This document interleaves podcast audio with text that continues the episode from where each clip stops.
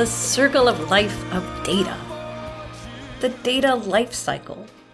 You've made some data. Congratulations! Your data are born. Maybe you had some research goals and maybe you just started taking photos, but there you are, your beautiful data. Congratulations. There's a goal driven part of data management that helped you decide what data you wanted to capture based on what you needed to know and what data would answer those questions. That's kind of a top down view on your data, a vertical look from that high level data strategy to your individual columns and fields and pixels. But there's another important part to data planning, which is the flow of data from creation to use to disposal. It's sort of a horizontal view of your data, sometimes called the data lifecycle or the data value chain. If you want your data to work in service of your goals, it's good to think about how it's going to get where it needs to go and how it's going to get used after it's been created. And if you're someone who cares about privacy issues or long term historical data sets, and I know my people in Fish World do, then you care very much about that last part of the life cycle storage, archiving, and erasing data. So let's break that life cycle down.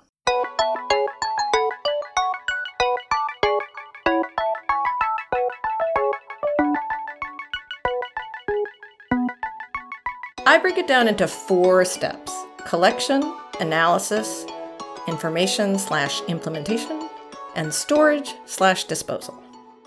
If you go on the internet, you'll see a lot of examples of data life cycles, many of which have many more steps or slightly different names. I am, as they say in science, a lumper more than a splitter, so I go with four stages. But if you're going to try this at home, feel free to split them up more finely. If you need an extra step to characterize an important part of your data lifecycle, add it in. For example, sometimes when we're mapping how data moves through a system in fisheries, we add a specific step for transmitting the data from the initial collection point to where it's going to be analyzed. And that's because getting data off of a boat that's 100 miles offshore isn't always as simple as sending it on a cell phone. There might not be a satellite connection you might actually have to put it in the mail when the boat gets back to shore.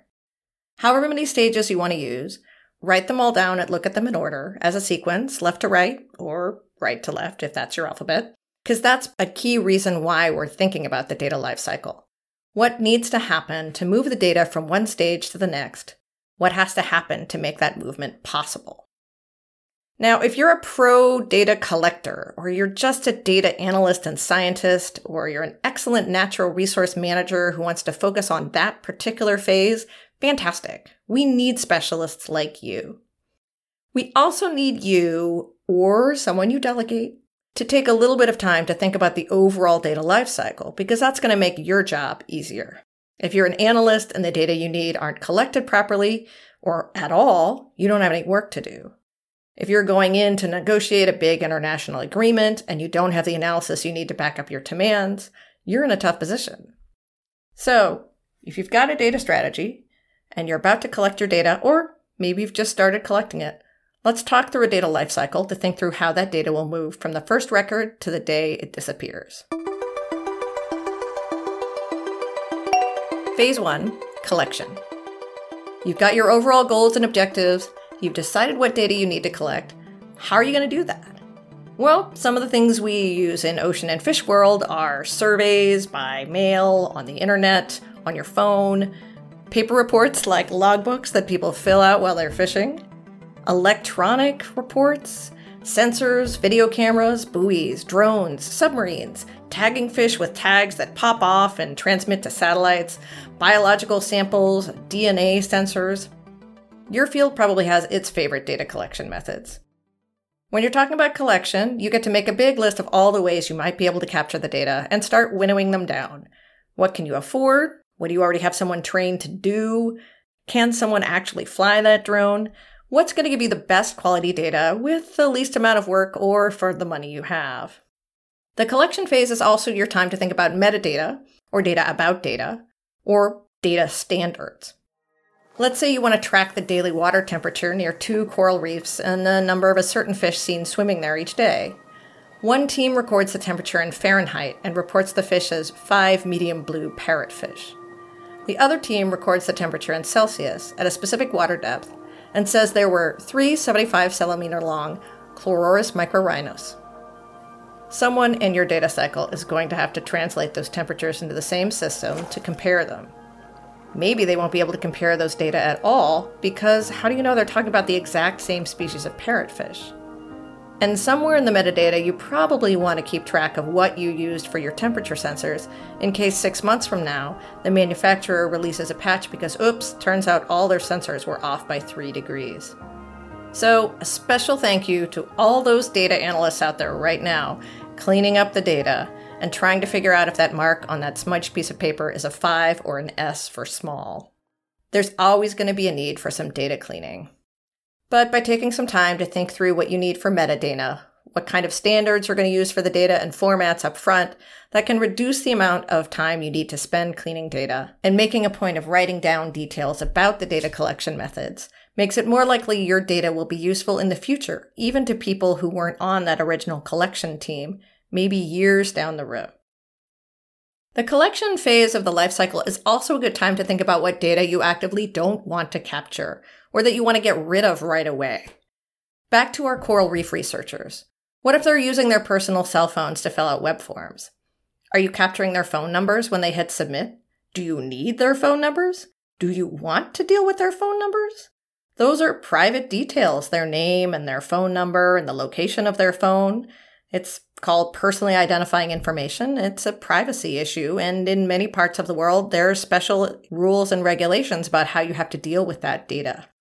You might not want to deal with that, so best not to collect it at all.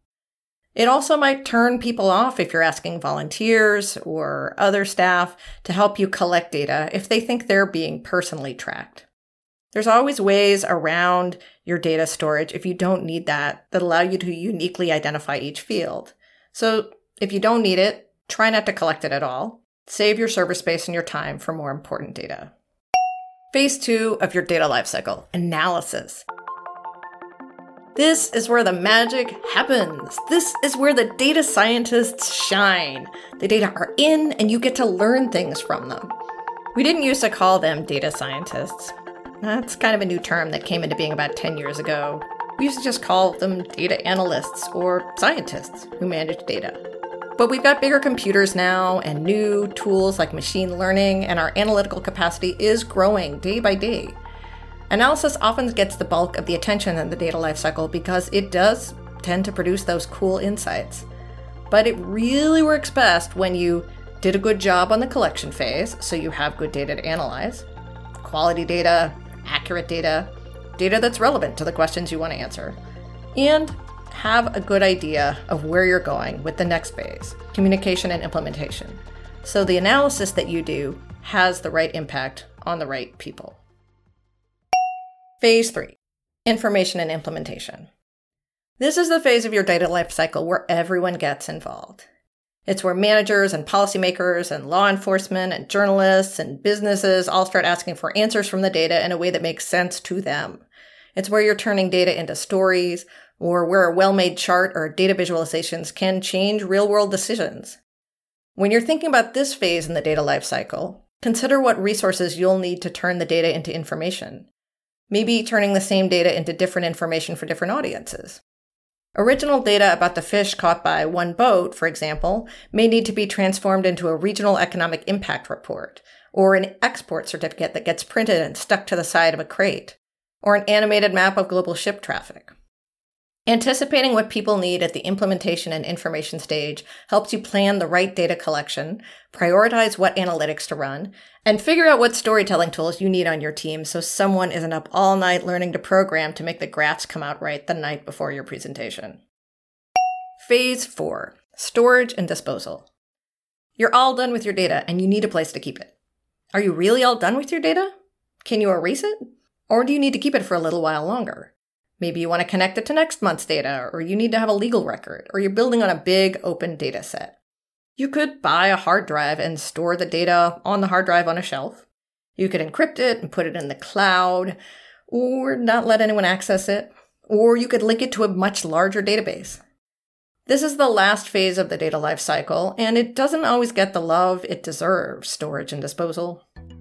If you want your data to have a life beyond your one particular question, your one particular project, you need to think about where it's going to live on. Maybe you're working with a sensitive data set, and once the summaries and analyses are done, you should delete it all. If you don't actively plan for it to be preserved, you might be unpleasantly surprised to find out it's been deleted. Or if you didn't plan for it to get scrubbed, you might be unpleasantly surprised that it's still there 10 years from now. Like a good TV show, be decisive about the arc of your data and plan to end on a high note. If the data's done its job, celebrate it and send it off into the digital ether.